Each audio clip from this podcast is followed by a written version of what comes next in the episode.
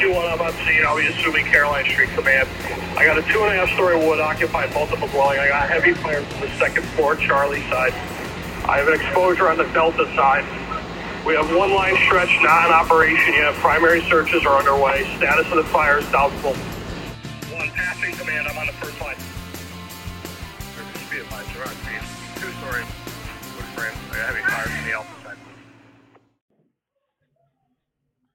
Welcome back, fans of the Volley Chief. This is Chief David Lenart. Have a exciting new episode as always. I've, I've, I don't think I've had a boring episode yet, but uh, other than when Pigeon's on, right? he get he gets mad when we uh, when we talk about him. But uh, my guest today, very well known in the, uh, the Southern Connecticut area. He's been a partner of mine, I would say, proudly for probably 20 years now of us sharing a border. So I'm to let him introduce himself, and we're to talk a little bit today. We, we're we're facing down another winter storm, which, depending on where you live in the country, everyone has their weather threats. If we're up here in New England, storms, winter storms are something we always worry about. Tropical storms and hurricanes come along in the summer. If you're down south, obviously, more severe weather out west. They have wildfires, heat waves. But we're going to talk a little bit about what we do up here to prepare for these winter storms and, and kind of what you could be doing and why it helps the organization to have this plan first. But before that, I'm going to introduce Joe Laucella, my special guest. Joe, give us a little bit about hey, yourself. Thanks, Dave. Yeah, my name is Joe Laucella. I'm uh, 30 year EMS, former volunteer firefighter, uh, currently full time emergency management director, still uh, working actively also in EMS as the assistant chief for Echo Hose Ambulance in Shelton. Um, made this my career about 20 years ago and uh, just happy to be here. You know, been uh, friends with Dave for a long time. I'm actually getting ready to take a quick nap because uh, we got a big storm coming in. So um, just uh, wanted to jump on with you for a little bit before I get some rest before I wake up about two or three this morning and start monitoring the storm that's coming in. Right, and a lot of you know, a lot of departments don't realize a couple things. You, you should always have a plan for these events and now fortunately for where we live i would say a lot of our events we we have the the luxury of time. Would you agree? Oh, absolutely. You know a lot of our events are, are pre-planned. You know we have some lead up you know we, i mean of course we get the occasional microburst or uh, small little tornado or you know but we don't have necessarily those types of disasters that come kind of unexpectedly or, or rapidly. Ours are generally pre-planned and it gives us a little time to kind of get our teams in place uh, so we can deal with the uh, situation at hand. Right. You know, a, a, blizzard, a large winter storm, ice storm, uh, even in tropical storms, the hurricanes that we get, we have days notice of those. So the ability for the agencies to, to pre-plan and, and coordinate is is very easy in those types of events. It's the like you mentioned, the sudden microburst or the the small tornado, uh, the flash flood we had a few years ago, which was one of the more you know interesting weather phenomenons I've seen up here. It, those are the ones that kind of really get you. So there's no reason as officers and as chief officers that we don't have these plans in place. And by now, it, it should really just be a page in a playbook. We shouldn't be reinventing the wheel every time an event comes along. Absolutely. I mean, you know, you have your game plan. You know, you may uh, be able to pull that out at any given time. Sure, you may veer from it a little bit. You may make some alterations, but at the end of the day, you have your base plan. Um, kind of gives you a blueprint of where you need to go. You know what you should be doing. You know, leading up to the event, during the event, and post the event. So, you know, we we find it helpful. You know, if uh, anyone hasn't done that yet, start to build out that playbook, put it in writing, you know, share it with your new folks, give it to your new supervisors, your new line officers, uh, give them an understanding of what the expectation is and kind of what some of their roles and responsibilities are, you know, leading up to these events. And again, like always, it's got to be a, a, team approach. You got to include the fire department. You got to include, you know, EMS, police, public works all together.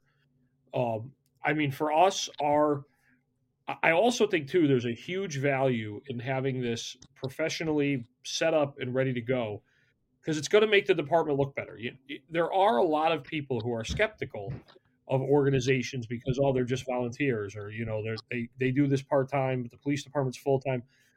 when you show up with a prepared plan in a united front, your value to the community is so much better. And, you, and by showing that standardized level of preparedness for all events, it, it really does increase your stock and it increases your value in the community. And when does that come into play? Well, it comes into play at budget time. The, a lot of the the powers to be in the city will remember how prepared and how well you you handled those large scale incidents, and and that's kind of a big effect on your organization. Absolutely. I mean, people rely on us every day. Um, you know, and uh, when your community is in crisis, uh, when you can, you know, have confidence, when the, the, community has confidence in you, knowing that you have a solid plan, you can execute that plan, and, and you can deliver. You know, you know they're gonna, um, you know, kind of stand by your side. You know, we all have good times and bad times, and uh, you know, we, we want to make sure that uh, we take these opportunities when we can pre- pre- uh, prepare for things to take those opportunities, prepare well, deliver well, um, and then you know sometimes when we get caught off guard with things, you know, um, it, it makes a big difference, especially when people know that on a regular day-to-day basis you're you're pretty well prepared and, and ready to go. Right, and Joe, run run us down your asset list in Shelton. Give us a, just a, a you know Shelton. I always say is one of the more amazing communities in, in my area. When we were kids, it was it was really farm. You know, there wasn't much uh, in the way of of commercial. It was still a lot of farmland, a lot of open field, and now it's become a very you know commercially uh, centered powerhouse of our area and become a, a kind of a, a major player in, in, the state of Connecticut. But give us the the you know the population, the size, what assets yeah, you have. Shelton, and, you know, uh, sees over fifty thousand people a day that comes into town for work and, and recreation, restaurants, um, different medical offices, doctors' offices. Um, when I started 30 years ago, we were a small little farm town, um, but we grew and we have high rises and apartment buildings and all kinds of businesses. I think we have over 1,800 businesses now. Everything from Subway, International Headquarters, Wiffle Ball, you know, some major corporations uh, from around the world.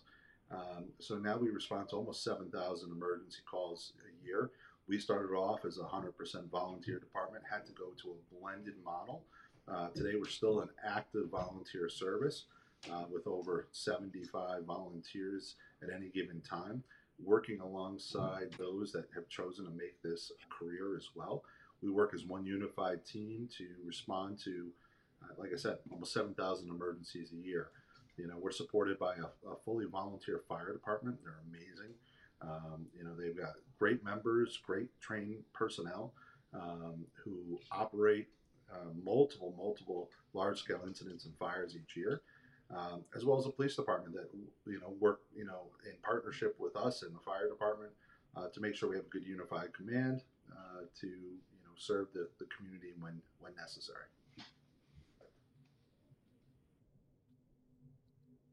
Right. And like I said, you know, I, I, always tell everyone when we were kids, right from downtown to Stop and Shop on Bridgeport Ave was nothing, and now it's it's completely developed, and it, it's just really an amazing town transformation.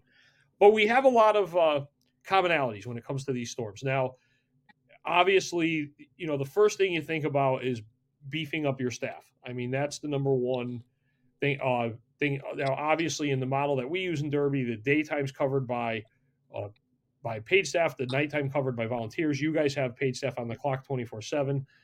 Um, I, I mean, I always use a six inch approach. That was always my um, my kind of gauge of when we should start adding, you know, especially with snow. If it was going to be six inches or more, let's uh, start working on that. There's so many inappropriate jokes I can make right now about that, but um, it's a PG show.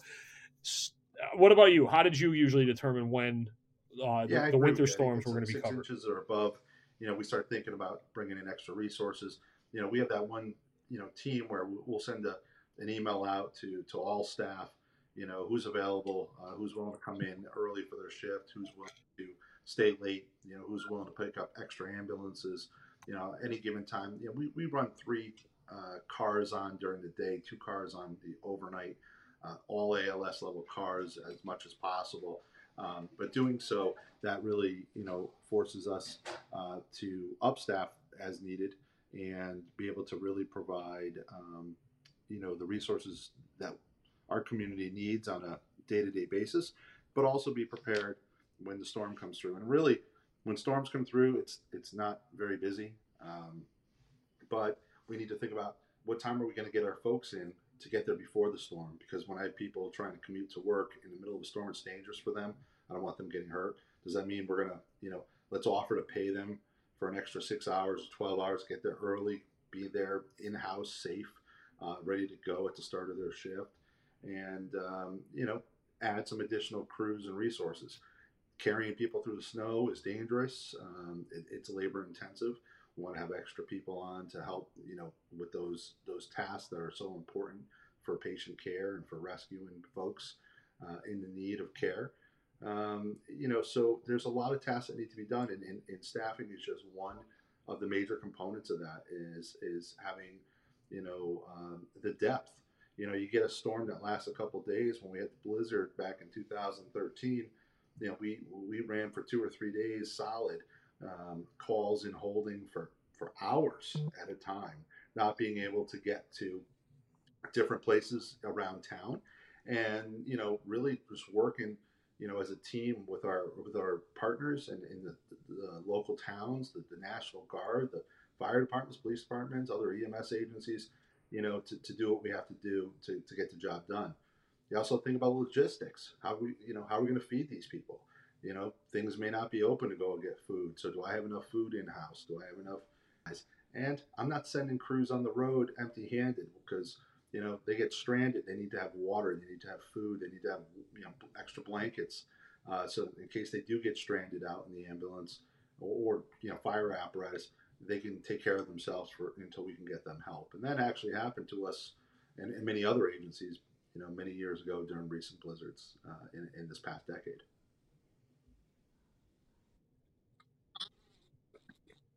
Yeah, so we'll we'll bring in staff. Obviously, uh, having the rescue side, it's it's a little bit different for us. So we'll we'll staff both ambulances. We'll we'll staff the rescue. We'll usually actually even staff a, a fly car too, because as you know, during a storm, having a couple guys in a pickup or a couple guys in an SUV, or even during the blizzard, one of the best vehicles, you know, player, we had the Polaris Rangers, the six wheels. Those were getting around great during the big blizzard compared to to regular vehicles. And I I you know you're staffing up another thing too, considering is is changing your deployment. Uh, Derby's very simple, right? I've talked about it. You got one town split up the middle by a river, so everything's kind of east and west. The ambulances are located at downtown at the at the storms. A lot of times in the larger uh, at the storm's firehouse, not at the storms being the storm.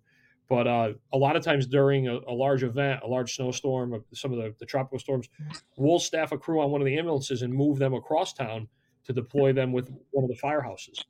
And I think that's something too. A lot of people don't think a lot about, but you, sometimes you might have to move some of your resources around. You you know your district, you know where the hard spots are to get to, and and you can make a good call by moving a, a crew to from one firehouse to another, moving a, an asset from one building to another because you know it's it's more likely going to absolutely be spread out and needed we, in uh, other we places. Have a snow plan in place so that uh, when snow gets over six inches, we will relocate resources around the town uh, and station them in some of the fire departments. Um, and you know, we'll also have a dual response. Uh, you know, in many of these types of storms, where you know the fire department may not necessarily go out with us on every medical all the time, but it's on an automatic dispatch um, when we have really significant storms.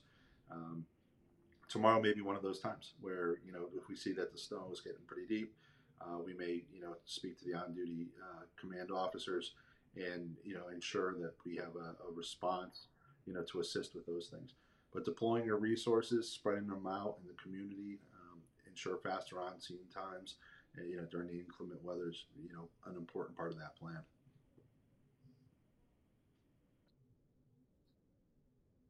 Right. And, you know, you I was thinking about when you said that, I could recall a couple times where we would send, you know, the, an engine would go with the ambulance and they would say like, "Oh, the engine got there." By the time the ambulance got there, the guys had the sidewalk shoveled from the street to the door, so that the ambulance crew can get right in.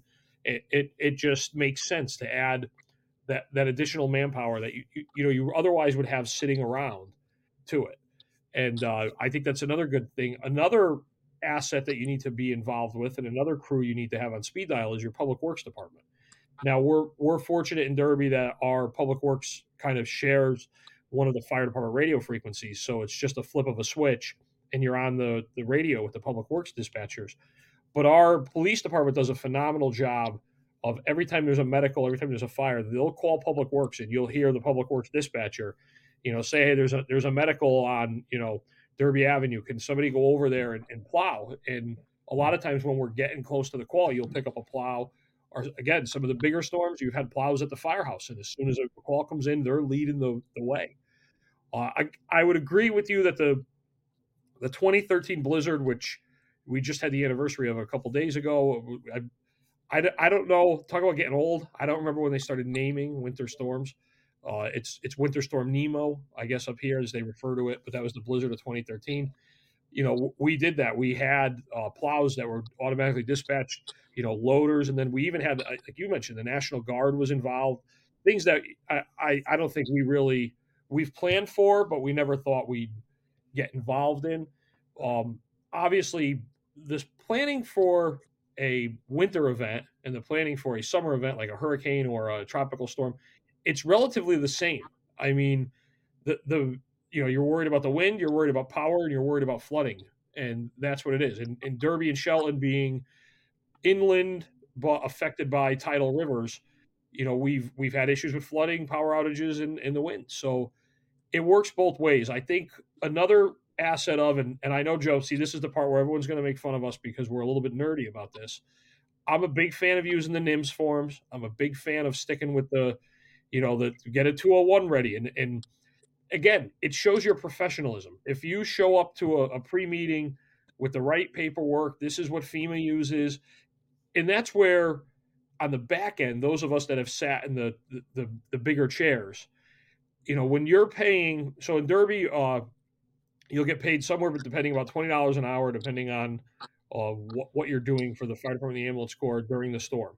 Now you think, oh, it's just $20 an hour, but you're paying, you know, 20 guys, $20 an hour for, for sometimes 36 hours, it's a huge expense to the town or it's a huge additional expense to the organizations. So down the road, when when you know if a disaster area is cleared, uh, declared, and you start going for reimbursement, that's why I recommend using the FEMA forms and the NIMS forms right off the bat because that's what they're looking for on the back end. And you're much more into it than I am with emergency no, management. Two fourteen. Well, am I wrong? honestly a, a, super important form uh, when you're running a large scale incident you know, we started using 214s um, during the pandemic. And during the pandemic, we actually were, were uh, using a 214 for every 12 hour shift where we were logging who was there, what hours on the truck, what calls we did, because we weren't sure if there was going to be reimbursement afterwards. That was a great way for our company officers, you know, to get used to a 214. You know, probably the easiest way to integrate a 214 is just using it as a shift report. You know, if you guys have, uh, you know on duty officers that come in and come out uh, you know on a regular basis or, or you know if you're a paid crew and you have uh, on duty supervisors a 214 is a great way to get experience and it's a great way just to pass along communication uh, to the next shift um, it really is an easy way to start to integrate that into your day-to-day format you know they're online you can do them uh, you know uh, fillable pdfs um, you know when you have a, an event in your town whether it be a weather event or some kind of uh, fireworks or some kind of carnival. You know, put together a, a, an ICS package. When you do your pre-planning meeting, like you had said, it's handing it out to all your staff. There's nothing like when your staff come in, and especially if they're staggered, to say, "Hey, listen, here's the plan for the day," and you hand them a package of, of, of 201, a 202, a, you know, safety message, you know, and they know exactly what their responsibilities are. They know who to call if there's an emergency. They know what, what frequency to go on. Um, it really clears up any uh, confusion and it keeps it consistent, you know, for all those responders that may be working, you know, a large scale incident, a pre-planned incident, um, you know, and, and, then you have good documentation of it as well. Um, listen. Right. And, and as you mentioned, a great example is, again, uh, Derby and Shelton being, you know, they're separated by a, a bridge that's 200 yards long and the river that's underneath it. But it, it's it, the downtown neighborhoods are interchangeable, and the fireworks every summer, Fourth of July, the towns go in on fireworks. They launch half the fireworks from the Derby side, half the fireworks from the Shelton side, and we do this. We we just the the ease of having this pre-filled out, pre-ready to go, our 201, our two. I mean, at this point, yes, we do just change the dates on a lot of it, update the names because the plan is the plan, and we've been, you know, tinkering it for years. But it right a few weeks before, you'll email me yours, I'll email you mine, and we we look at it we know what it is it's a standardized form it's standard language and you it makes sense to you because you're familiar with it yeah, and you understand listen, what a great way the, the value of it. to have teamwork and collaboration with those within your own town or city is get the other disciplines to work together to form one IAP because it really didn't they want to have one IAP for that event but then you start working with partners you know in other towns that maybe you don't necessarily work with every day have that planning meeting, write that IAP, set those goals and objectives, um, write it together. It gives you an opportunity to sit around the table with people that maybe you don't work with on a regular day to day basis. Lets you get to know a little bit more about their operation, they get to know about your operation. And at the end of the day, you come up with this great document that you hope that you don't have to use for more than just informational purposes. But you know, you can hand it to everybody who shows up on scene. If something goes bad, you know you have documentation that you were well prepared. You're not going to have people saying that you know you weren't prepared for for something that maybe turned you know uh, bad um, and, you know that you weren't expecting. Um, it's important to have a plan and people you know are going to expect that from us now as well as we move you know together in the future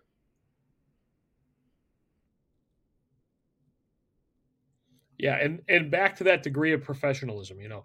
Think about it. Your your mayor, your selectman, your board of whoever call you and they bring you in, you're the authority, right? You're the fire department, you're the ambulance corps, and they say, "Hey, look, we're going to have a firework display downtown and it's going to bring in 10,000 people. Uh, do you guys like what do you guys want to do? Do you guys want to have a plan for it?" And you you know, you pull out a couple post-it notes versus you pull out neatly prepared forms. Again, it's going to it's going to greatly increase your stock in the community eh, you're going to email it to the mayor's staff. You're going to say, hey, here's our plan. And as you mentioned, if something goes wrong, that, that's your fallback. Hey, this is the plan. This is what we're doing. We were ready for it. You know, I, I, I always laugh because one of my favorite quotes to use in the fire service when we talk about having a plan is Mike Tyson's. Right? Everyone has a plan until they get punched in the mouth. It's a, it's the truth. Uh, but you had a plan, and you could, you could say, okay, and it includes a lot of things, right? You think about the, I'm, I'm off the top of my head, I'm thinking the fireworks plan. It's a lot of crowd management, uh, what to do if there's a medical, what to do if there's a fire, what to do if there's a lost child. You know, all these different things that that happen during large festivals. Uh, you know, what to do if there's some. Again, some people get a little bit crazy, but I, I even saw one on what to do if there was a, a yeah. uh, large bee sting incident. Because some place one time there was a festival and they hit a bee's nest, and it's like, okay, so you know, you're you're you're planning it's just it's making the organization stronger it's making the responders stronger.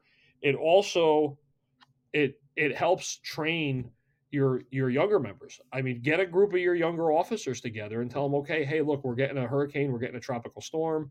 I want you guys to come up with an incident action plan for it, it it's a great way to to bring the next level up. Common theme lately where we're predicted to have these large snow events and um, they're they're not materializing. So uh, I just want to take a minute and thank Joe for being here today. I think I'm having a little bit of a technical difficulty, but uh, it was a great having him on. We're definitely going to have him again with his wealth of knowledge and uh, in the expertise. So for everyone, have a good night, be safe, and uh, we'll see you later.